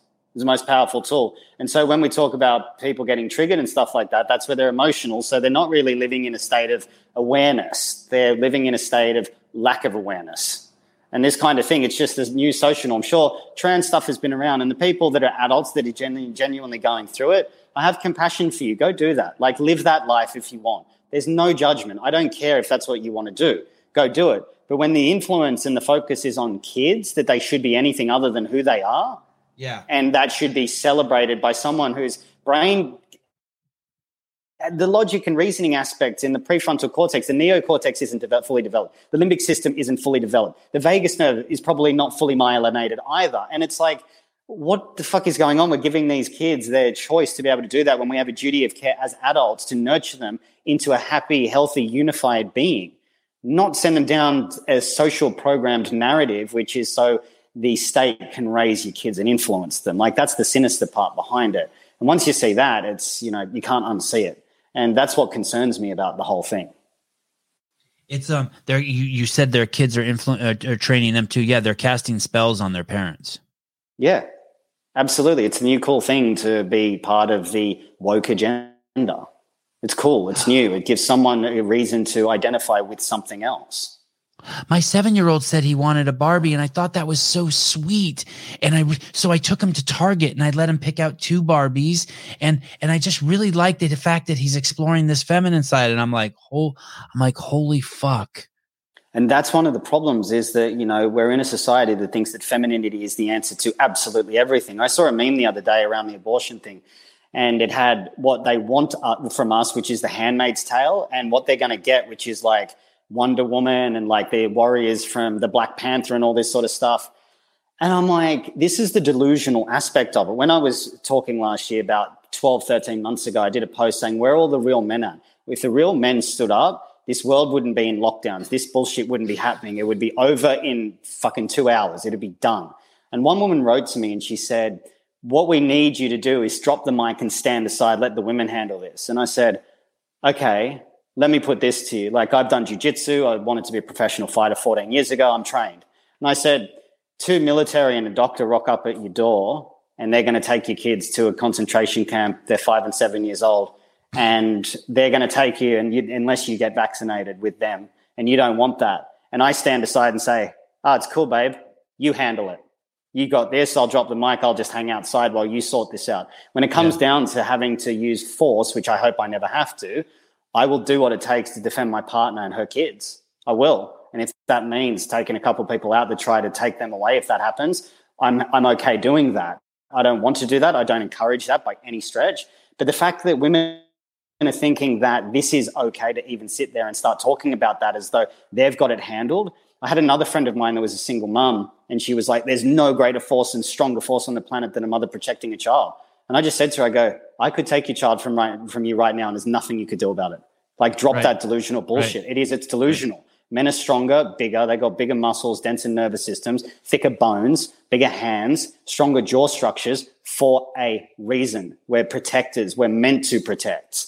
And the fact that they've got this like women are warriors, it's like, like no, I'm sorry. Like they might be warriors on the inside and they have a lot of beautiful, strong attributes that men don't have. But when it comes down to the physical fight, the woman will lose always. They're not going to stand up. The men need to. That's what I keep encouraging. Men need to stand up and speak their truth and become strong and powerful again in their truth. Be virtuous, have integrity, protect the women and children. That's what we're here for. That's part of our job. There, um, there's two two thoughts I I, I want to. Um, I wish I could remember the exact Taoist saying that Lao Tzu said. I'm going to try to find it here real quick. But when I see people like The Rock, for whatever the fuck it's worth, he's half black, half Samoan. Mhm. He's got people, his his people, if you know, based on his skin color and this in this in this lie of an identity. But, but but let's play with it a little bit. They're the ones who are dying of type two diabetes. The Samoans and blacks. They're the ones Mhm. who are being completely fucking overrun by sugar. Uh, it's Mhm. destroying them. It's it's clouding their thinking. It's making them weak. It's making them obese. Um, Mhm. And yet you have people like LeBron James selling Sprite and, and, and Mhm. playing the victim mindset. You have The Rock uh, selling out during the pandemic, selling alcohol, energy drinks, and and I Mhm. think uh, like um some pancake batter or some sh- some other sh- just shit that's horrible for his people, for all of Yeah. humanity. Yeah. And he's the biggest influencer on Instagram, hmm and I don't see he's shadow banned. Yeah. I'm not surprised. does does why won't he stand up doesn't he but but but maybe he's just so wise maybe it's like lao tzu has this statement if you stand up to evil it only grows or something like that you know it's Yeah. like if you build a seawall thinking you're going to stop the ocean everything adjacent to it erodes faster Yeah. like maybe he's just wiser than us Yeah, or he's getting paid a lot of money and he doesn't give a shit about anyone. ah You Fuck. know, let's just sort of tell it how it is. You know, like they do these false philanthropic, you know, um, I can't believe he's that don't- bad, Jaguar. Why why can't LeBron just be like, I, I people I know that we come from this victim mindset. I know I know it's hard, but I'm telling you, if you drop it and just work your ass off, you can have what I have. Look at Obama, look at Oprah. Like, how come, how come it's same with Armenians? I'm Armenian. And there's Mhm. this victim mindset about them, like the Turks killed us, and like we're raised with it. Yeah. Like, And we're all, always apologizing for something that happened fucking hundreds of years ago, yeah, yeah. you know, because people love to play the victim. But you and I have made it to the top Yeah. in our own way. Yeah. We're- We're financially secure. Yeah. We have love. Yeah. We're happy as fucking f- fuck. Two kittens in a box. Um, but we know we can speak up now because we have a little bit of security, right? hmm I mean, you don't even have kids and you're speaking up. I think if I didn't have kids, I wouldn't. I would be fuck like fuck you. Let this bitch burn. Yeah, and I mean, I do that. My partner's got three kids, Oh. um, and so you know, but nothing's going to stop me from standing in truth around the ridiculousness of this. I'm quite outspoken against the feminist agenda, the real roots of the feminist agenda, not the equality and stuff. That's all good, but the real part underneath it. You know, I'm very outspoken against a lot of these agendas that are going on. You know, like eh, I think it's really important and yeah, I've got security, but true security is not needing any security at all. Like I've done the thing where I've been a minimalist, everything I own fit in a suitcase. I had nothing, and I was a multimillionaire that lived in the most expensive suburb in Sydney. And my nickname in Sydney was the Wolf of Wall Street guy. You know, that's the life I used to live, and I went through my process. So I could go live in the bush. I might not want to, but you can take everything away from me. You can't take this away from me. And that's my power because I don't Yeah. give a shit about the rest. It's like I will stand up because I want to get through this. And if I have children or if my stepchildren, whatever, they I want them to know that I stood for them at a time when they couldn't stand for themselves. And if that means I die during that process, I'm cool with that. I'm going to die anyway. I might as well do it for something that's noble and that's true because I'm not going to let the world go to shit and be silenced or stood down because I'm too scared to speak up because I might get shadow banned or I might, you know, Right. lose access to something. Fuck that. Like the divine intelligence looks after me and, you know, guides me in the right way. That's not God. That's not whatever. It's just there's a divine intelligence to all of this. The hand of divine intelligence plays a role in this. I do believe that. I've seen it many times. Uh oh. He froze. You froze. But I don't just Oh. blindly follow in. Yeah, got ya. You're good. You're good now. You don't just blindly. Yeah. I don't just blindly follow or give my power away to something because someone's told me a story. Like I feel into it and then I co create by the world of physics what I want to create. It's why I haven't been shadow banned. I haven't been taken down, you know, and I've been very outspoken for about 18 months. Other people's accounts are getting shut down left, right, and center, and mine just doesn't. So it's like, and I'm quite outspoken. So it's about just honoring your truth because I know in truth, regardless of what happens, I'll be okay with it because I'm acting with integrity. Yeah. uh, can you define integrity? That's one of my favorite words. Well, integrity comes from the word integer, which is comes from the the root word entire, which means wholeness. So when we're out of integrity, like an integer is a whole number, a number that isn't whole is a fraction. So when we're not in integrity, we become fractured internally within ourselves and we become fragmented. And so we operate in parts. So when we become whole, we operate out of integrity. And integrity is the unfiltered truth. That's all it is for what I stand for, which is I'm against certain movements and I stand for unified, like the unio mentalis, to go back to that, the unified mind, unified consciousness, unified society where everyone's taken care of, everyone's looked after. That's not a communist or socialist aspect, but from the aspect of internal integration. And in that place, I speak my truth from there for what feels right for me. And no one can take that away from me. Yeah, I, I even for me, um, on a, on a more I don't know caveman level, integrity is is is, and I think it fits nicely into what you just said is honesty. Yeah. So if you instead of let's say we had a podcast scheduled and I couldn't do it because I needed to take my kid to attendance class, instead I said, "Oh, hey, I have a business meeting." Yeah. Because I didn't want you to think that I was like I, I just feel like even those little things in your life, your, your integrity is waning. Uh, all the time, it's like making excuses, like, "Oh, I can't make it. I'm not feeling well," rather than just saying, oh, "I yeah. don't want to do it." Yeah, just say you don't want to do it. Yeah, just say, I "Can't make it." You like you're not my priority. you know, maybe not that harsh, but like, you know, you can say, hey, I can't make it. You don't need to give an explanation. No is a complete sentence. Can you do this? I can't. Sorry, give me another time. You don't need to offer up an excuse to everything. That's just a way to maintain connection. And people really like are attracted. I mean, at first it's hard for people, but they're really attracted to people with integrity. Yeah, and boundaries. Like, uh, I mean, it's attractive to someone that says, no, I'm not going to do that. Yeah. You know, especially because that's integrous, it's in truth, and it's honest. And someone values themselves that says no. You know, like if someone asks me, I go, no, don't want to. And I leave it at that. And that's how I operate. You know, I don't need to over explain anything. I could, but I don't want to anymore. I used to do that a lot, but I just don't do that anymore. It's like, oh, can you come over tonight? Do you want to hang out? I'm like, no. That's it. Would you say you're happy? I don't really like the word happy because the root and like to, to start the conversation that we did today, happiness comes from the root word hap, which means luck or chance. So mm-hmm. when I'm in that vibrational construct of happiness, I'm searching for happiness, right? And that means that I'm trying to get lucky. I prefer the word joyful, which is comes from the root word joldier, which means basically internal experience of sensual delight. And so, do I feel joy? Yeah, I do. I'm a joyful person part of that took a long time for me to come back because I was very defensive for a long time and protective of myself.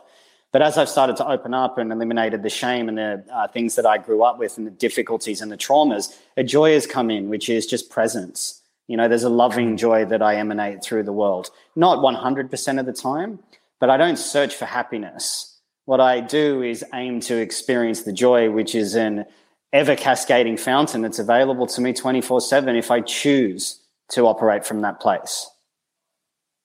And and when you wake up in the morning, um, do you feel? Are you excited? Like your eyes crack open, you're like, "Fuck yeah!" Yeah, like I would say, I'm quite joyful when I wake up. Right, yeah. like I'm not like, yeah, let's fucking get that bread or whatever it is, like that rise and grind mentality. I'm not like that. I wake up and I'm just quite peaceful and I'm joyful, and I get up and I'm like, ah, another day and that's and, the way and, that I operate. D- does it creep? Does that creep in? Do you have that? Yeah, let's fu- like after you've been up for an hour, let's get yeah. it. Today I've yeah, I have this list of shit and I want to fucking get it. Yeah, yeah, I still have that. Like I've still got that fire in me. You know, I love to do things. I love to create, and I love to like be directional. And I like to use you know some fierceness in the way that it comes through. It's like yeah, let's fucking get it. Let's do this like that. Like that's still a big part of me. I like that. I enjoy that. It's not all the time, but I, you know, it's still there for sure.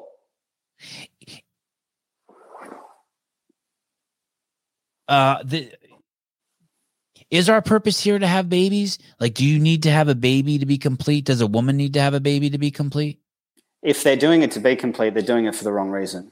Okay. So, and a lot of women do want to do it for that reason because they're looking for some sort of external validation to propagate their life through purpose. My Right, belief right. is that purpose is we come here to reconcile the ego and our fears and limitations so it can be free from suffering.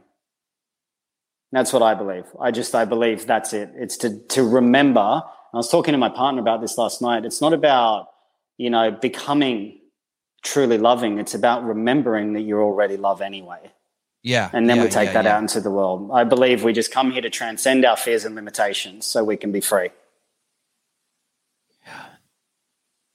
Do you do you- do you, think that um in, in uh do you think that there's there's nothing in the biology and i'm gonna make go on a little stretch here the way a tadpole ha- turns into a frog Mhm. or a caterpillar turns into a butterfly that there Mhm. not something in the biology of a woman and man that's also connected to this um having kids and that being part of sort of the expansion of the consciousness this this or, or, there's some like biological experience that you have that gives you the lessons um spiritual lessons hundred percent. I, I think that one of the most amazing things, if not the most amazing thing you can do, is to create life. I did a post uh, a little while ago. I said the most valuable thing a woman can give away is her body, and the most valuable thing a man can give away is his life force, his semen.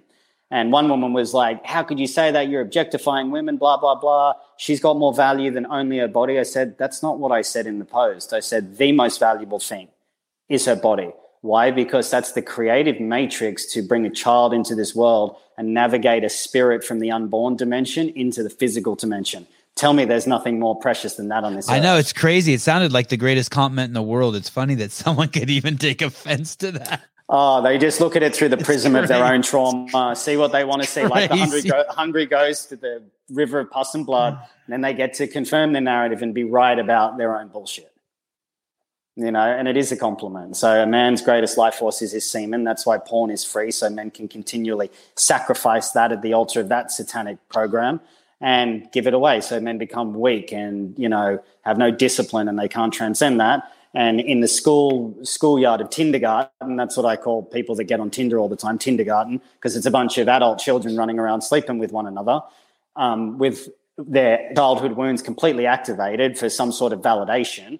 And so we've got all these people that are dumping grounds for trauma that are just in a cyclical nature where they don't actually ever get to transcend and experience their divine nature.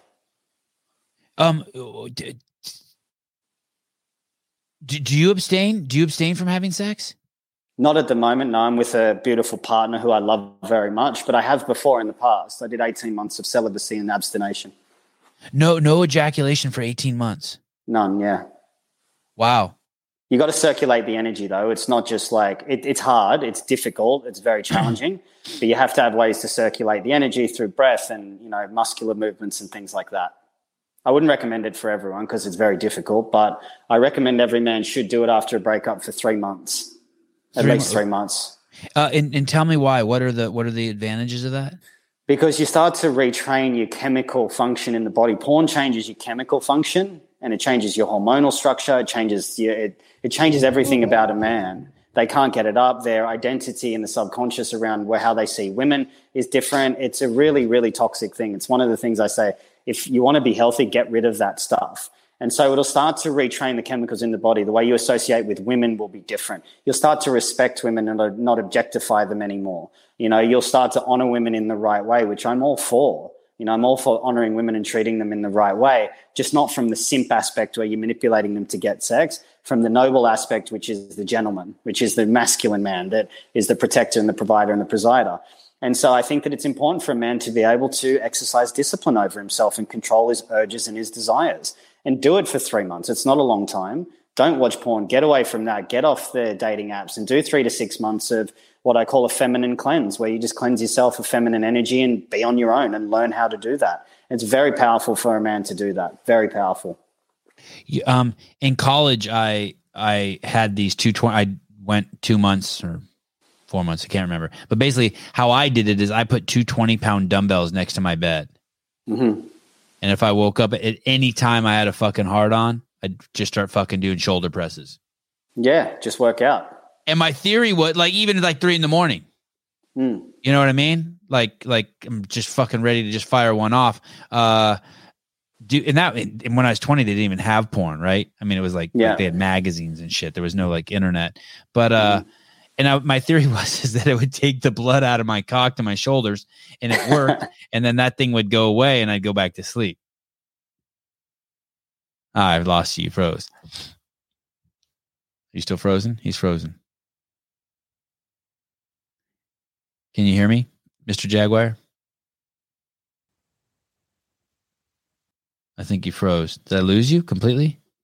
Oh, here he comes. Here he comes. Yeah. You're back. Gotcha. Uh, yeah. and and and my dad told me if you don't and I told my dad this and my dad's like, "Hey, if you don't use it, you'll lose it." Yeah. No, that's not the case. No, yours still works fine. Yeah. Yeah. I suppose it made me stronger there, actually. Like, Right.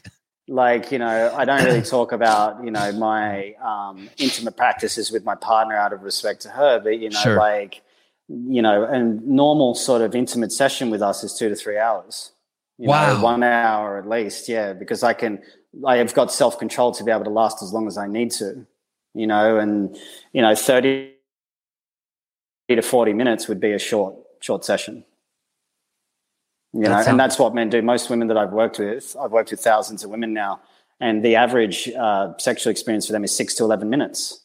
You know, like I mean, if you learn how to touch a woman properly, you should kiss for three times longer than that. Yeah, I, I, have- I have a feeling that you're a crazy outlier in that.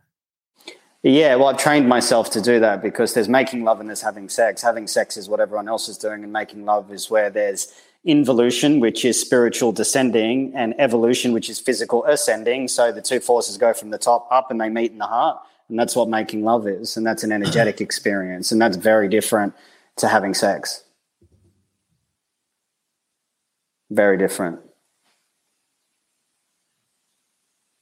Um, do you do you practice? Uh, um, um, uh, do do you use contraception?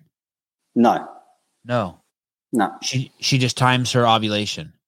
Correct. Yeah, I don't believe in any of that. I think it's really unhealthy for a woman to be on the pill, and I think condoms. I mean, the microplastics in it as well to have that experience, and you know, inside the vagina and on the on the man as well. It's like it's loaded with chemicals. You know, just do what's natural, and if a baby comes along, then that's what's written for me, and we'll address that at the time and let the child come through. And if not, you know, there's other ways that you can mitigate and manage that. One is to not ejaculate. If, as long as you can still circulate the energy, you can still have orgasms without ejaculating. It's not that difficult.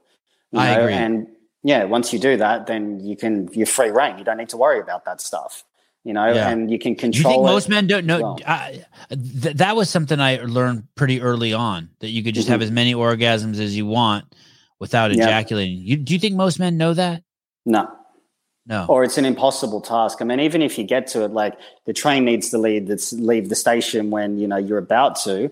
You can get to a point very close where you can have like if your normal orgasm is ten out of ten, you can reach an eight out of ten, and then you just Yeah. relax back and you let the energy Yeah. go into your body. You don't Yeah. ejaculate. You give yourself five minutes. You go again. Yeah. Yeah. Uh, Trina wants to know, uh, boy, that one really lit up. Uh, what about pre-com? Well, I guess that's the thing. Like if they get pregnant, they get pregnant. He's willing to roll the dice. Yeah, I mean it's it's not a high percentage of that that would happen. It also depends on the time of the month. You know, a woman goes through periods where she's in a high ovulation state as well, based on Yeah. cycle. Like men, know your woman's cycle. You know, it goes through a different. It's different through a four week period. Know her cycle. Her moods will be different. It's like the four seasons. You know, winter, autumn, summer, and spring. She'll want to speak differently. She'll want different type of attention. She'll want different food. Her hormones will be different. She'll want to make love more sometimes. Other times she'll be more internal. Know your woman's cycle you know and then with that sort of stuff it's like make love more often during the times where she's less likely to be able to get pregnant there's apps that track this stuff now but men should get in touch with women in their cycles and sit down and go through it together my partner schooled me on it and now i know it's like okay she's coming up to her period i need to leave her alone and be a little bit more tender and a bit softer with her you know after that then she's going to want to be more out there and want to tear me apart in the bedroom so it's like you know it's it, you got to know that kind of stuff to be educated. The more awareness that we have around these things for women, you know, the greater partners that we can be, the better lovers we can be, the better men we can be, because they're sensitive creatures, and we need to be sensitive towards what they need. Do you know this guy, um, Elliot? Hulse? Yeah. Yeah. Are you friends with him? I'm not friends with him. No, I know his work though. I, I do enjoy a lot of the stuff that he talks about. We're quite similar. I hadn't actually, I actually I hadn't heard of him until about two months ago, and I was talking to a good friend of mine. He goes, and we were talking about subversion, the communist agenda of Marxism, and everything else. And he goes, "Dude, you sound like Elliot Hulse." And I'm like, "Who's that?" And we talk about a lot of the same things. He, I had him on my show. I, I'm, I'm seriously. I think I'm gonna have all three of us. I'm gonna do a show with all three of us. You guys will. He's so fun. He's just like you. He's a gentleman of the highest order. He means so well. He's so loving. He, uh, but I mean, he he's a fucking lion, and he's got a big tongue. He'll lick you with, and you'll like it. And you just better hope it's just only his tongue he licks you with, because if he pulls those claws out, fuck, Yeah. man. Yeah, I mean, I'd love to do a podcast with him. I, I really, we have a similar message. I really resonate Yeah. with him. I love what he stands for, you know, and um, yeah, like I, I'd love to do a podcast, the three of us. It'd be super interesting. Um, how how are you on time? Are you good? Yeah, I've got about well, five minutes or so, five to 10 minutes. Okay. Um in one of these podcasts, you say something about having an extraterrestrial experience in New Zealand. yeah. Yeah, I've had a few. I've Uh, had a few. um could could you tell me about that? Yeah, so What, I what first what's extraterrestrial mean? First of all, I didn't even know I'm not even sure I know the definition of that word. They would just be beings that are not human. That's the way Okay. that I would define it. I don't know where they're from, but they appeared to me, and I could feel myself being pulled out of my body up through the building that I was in and out onto a ship. And there was a green skinned being with like a black bob haircut and big black eyes, a little silver being that was like, you know, the size of like my water bottle here. Like, can you see that there? Yeah. And um, there were these two feline beings, like they were humanoid felines, right? But like human standing about five foot ten, you know, that sort of thing. Very powerful. And they were throwing sand onto a table and it was vibrating into these complex geometric shapes. And I was like, what, what are these? What does this mean? And she said, You'll know when the time's right. And then she got a light and she started flashing a light in my eyes. And she said, This is upgrading your DNA. You'll know what to do with this when the time comes, but you need this in order to help the planet along those lines. Were you scared at all? No, I wasn't scared. Okay. I wasn't scared. Um, and then I went back. They took me back down, put me into bed and whatever. Anyway, a couple of weeks later, I was catching up with a friend of mine and I was telling him about this dream and I had the symbols there with it. And the symbols You drew them out on paper? Yeah. And I was describing them to him, and he'd been drawing on tabletop sand images that were the same as what I was seeing because it's a form of Arabic magic to contact higher beings. And I didn't know that at the time. And so we were drawing the same symbols in sand that he was that I saw on the tabletops that he was drawing as well. And he said he was just channeling them and just doing it on these tabletops out of nowhere. And it was around the same time. So When that was does one that, of the when you're- when you're there and that happens, do you and, and you see that? Are you like, oh fuck yeah? Like, you, are you pumped or do you stay super calm? Are you like, like this is fucking great to connect this dot? Yeah, like, I'm at that time I was like, whoa, that's wild. But on the other side of it, I was like, now I look at it, I go, well, you know, that's synchronistic. You know, like that Yeah. experience needed to happen. So it's like those experiences, when we have those, you know, I think, well, you know, whether I'm projecting my own consciousness onto it or whether I'm making that up, it doesn't matter. That was real for me, and no one can take that away from me. Uh, did you have you had any more besides that interactions? Uh, yeah, I ha- I've had a few, um, probably about four or five more. I had one where I was being scratched on the back by a massive reptilian kind of one, and then my ex Like hurt or gentle? A gentle caress. No, it was like a scratch. It was like a giant claw. The claw was the size of my back, and it went bam like this and scratched so much so that I jumped out of bed that I nearly landed on my feet, and I was sleeping on the floor at the time, and Uh-huh. it like launched me up. And then my ex girlfriend came over. This was a few days, a few days after. She came over like I think three days after or something like that. And anyway, she was like, "What's going on with your back?" And I had a massive scratch down my back next to my spine that I can't reach that and do that. So that's that was there at the time. So it's it's been a pretty wild ride with that kind of stuff. I haven't had anything drop in for a little while. But I think you know they're just beings from other dimensions. You do ayahuasca, you can meet them, or mushrooms, you'll meet them, or whatever. You know, so it's it's not this sort of crazy, overly special experience. It's just what I needed for my own evolution. I'm trying to remember the doctor's name. She she was on the show. Um, Court, Courtney Hunt. She's a mm-hmm. uh, gynecologist who's turned um, sort of uh, j- junkie physicist in quantum quantum physics and quantum computing. Just yeah. love her, right? Mm-hmm. And when I was talking to her, basically, she was explaining to me that we can only see, you know, a small percentage of the light spectrum. Yeah, like 0.02%, I think it is. And I was like, so you're telling me that there's a whole, there's there, there could be shit in the other fucking spectrums of light that are just fucking everywhere around us that are sentient beings. She's like, could be. Yeah. Like we can't see 99.8% of the fucking shit around us because we're not able to see that that that those light spectrums. She's like, "Yep." It's just like a radio, you know, you tune it to a certain radio station, you'll hear jazz. If you tune it to something else, you'll hear rock music. You know, it's probably just like that. It's just frequency. Right. And and and and no one in their right mind breaks open the radio and is like, "Hey, where's that orchestra?" yeah, exactly. You know, it's like trying to get in the TV and seeing the actors. Right. Even though that's what all all that's what so many of our colleagues and human peers are doing.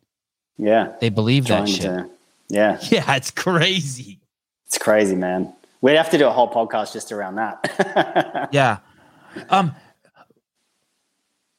all right. I, hey, I really appreciate your time. I got three pages of notes. I knew I was going to have trouble staying like in, in certain funnels because I was going to be just so stimulated and, and, and, excited by everything you're saying.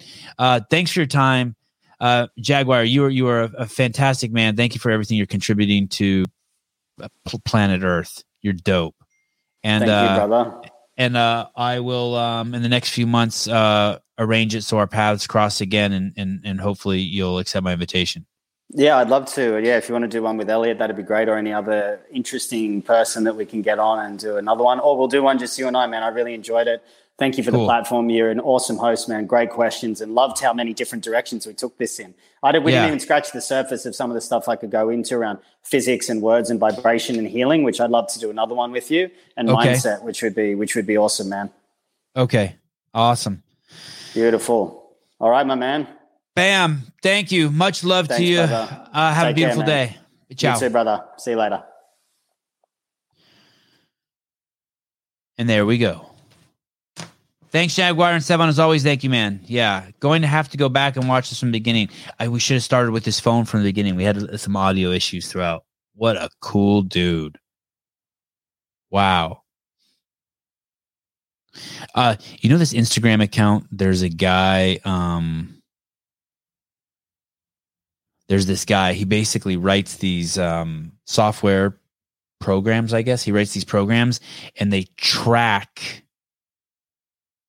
investments made by politicians. I'm trying to remember his name. He's got like 100,000 followers maybe on Instagram. It's a fantastic, fantastic Instagram account.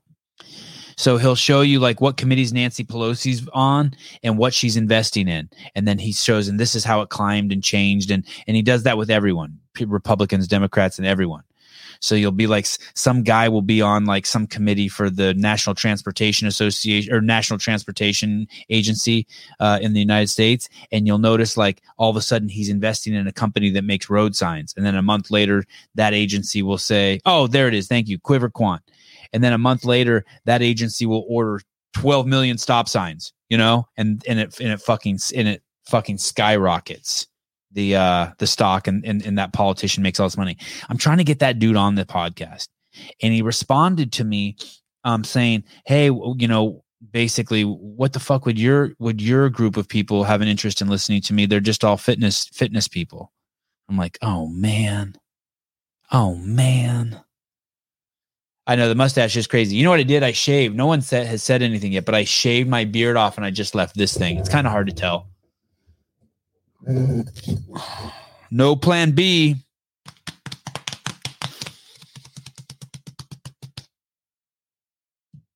Holy cow, that last chance qualifier show has 13,386 uh, views. You're going to see it over here. Nuts. I just don't think that show is as interesting as this show. I just don't. I mean, I have I have fun with that show. I like hanging out with Taylor and Jr. and Brian and Souza, and I and I like hanging with Hiller a lot. I actually talked to him on the phone today for like forty seven minutes. I couldn't believe it. Um, but I but I but these are the shows I like. Tomorrow I'm having Jeremy Kinnick on. You guys know who that is? He is a uh, former CrossFit Games athlete. His his his brother and uh, one of his brother's business partner, I think, own Beyond the Whiteboard. Maybe Jeremy's part owner too. I don't know. But Jeremy, I'm having on because he homeschools his kids. And I think that is so badass. And he has an Instagram account all about um, homeschooling kids. What would you do? What would you do if you if your kids one of your kids was like a sophomore in high school and they started getting into doing drugs? I was talking to my wife about that the other day. Like if they were going to the public school, which my kids won't, but I I think I just scoop you up and like you know like if you're doing anything bad or something I don't like, I just scoop you up and rent a cabin out in the middle of Iowa for three hundred dollars a, a month, and we just stay out there for a year till you unfuck yourself to whatever your reality was changes. I would do that for my kids.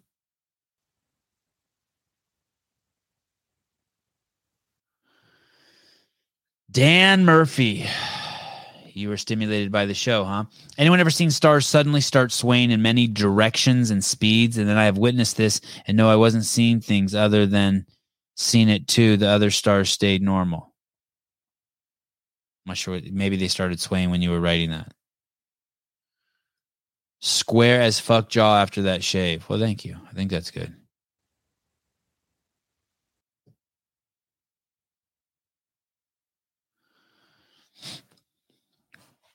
There's a few hardcore Sevan podcasters. I'm not sure what's that mean.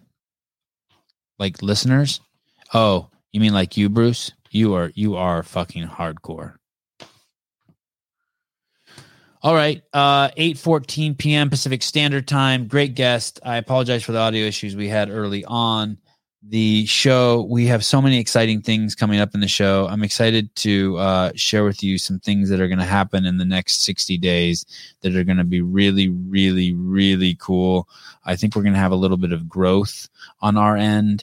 I promise you that we will have uh, at least two or three guests uh, from the CrossFit space that you will be tickled by. Well, I shouldn't say I promise, but I'm doing my darndest to get it. Um, and I think we're going to start trying to get some regular shows going and possibly some shows that don't that not that I don't even have to man. So so introduce some new characters. I think of the show as kind of like Sesame Street. You know, like I'm the Cookie Monster, and Souza's like Big Bird, and Brian Snuffleupagus, and Angelo is like um um I don't know who the characters are anymore. Bert and uh, Taylor's Ernie, and, and I just think of this as just like just Sesame Street. Although maybe I should Sesame Street gone so damn woke. Maybe I should come up with a different uh, simile.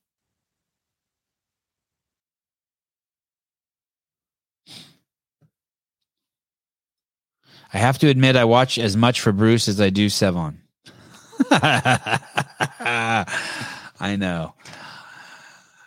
Hey, half the time I look over at the comments, I'm like, these fucking guys aren't even watching the show. They're just jerking off on each other. Well, I'm glad that I provide a, a spot for you guys to fool around with each other. All right, great show. Jeremy Kinnick tomorrow. Uh man, the calendar is just loaded. Um our our our our King Dick here, the the man uh, got I think got deployed. I'm so fucking bummed, and I hope um, I wish and hope the best for him. And I hope once he gets settled there, um, he can still come on the show all the time. Caleb deployed. Oh no, he deploys on the Fourth of July. Wow, what a day to deploy! Okay, so Jeremy Kinnick tomorrow. Then on Friday morning, we have Justin Nunley and Darian Weeks for the UFC show. Then on Saturday morning, we have Steve Mowry, who's been on the show before. He's the uh, undefeated Bellator uh, heavyweight. I think he's 10 and 0, 11 and 0. He just got a new fight. Then on Sunday, uh, we don't have anybody. Oh, on Monday, I'm trying. Oh, on the 4th of July, I'm trying to get Jason Hopper. It looks like it looks like we have him at 11 a.m.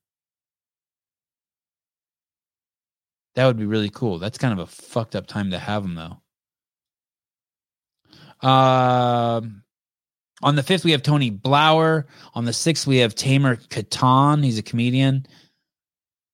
And I think that's as far as we have it scheduled. Oh, and it looks like we're going to get Amy West.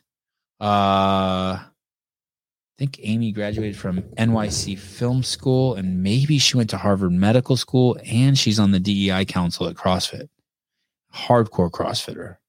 Uh, and I, I, had a blast interviewing her on the CrossFit podcast. Oh, we have UFC fighter coming up, Jalen Turner. Got all sorts of cool people showing up. All right.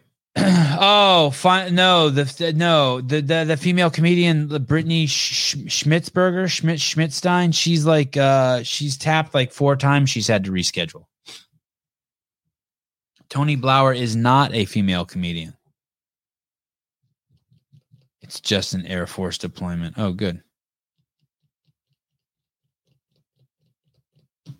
Yeah, she dropped off. I mean, sausage fest lately. Thanks.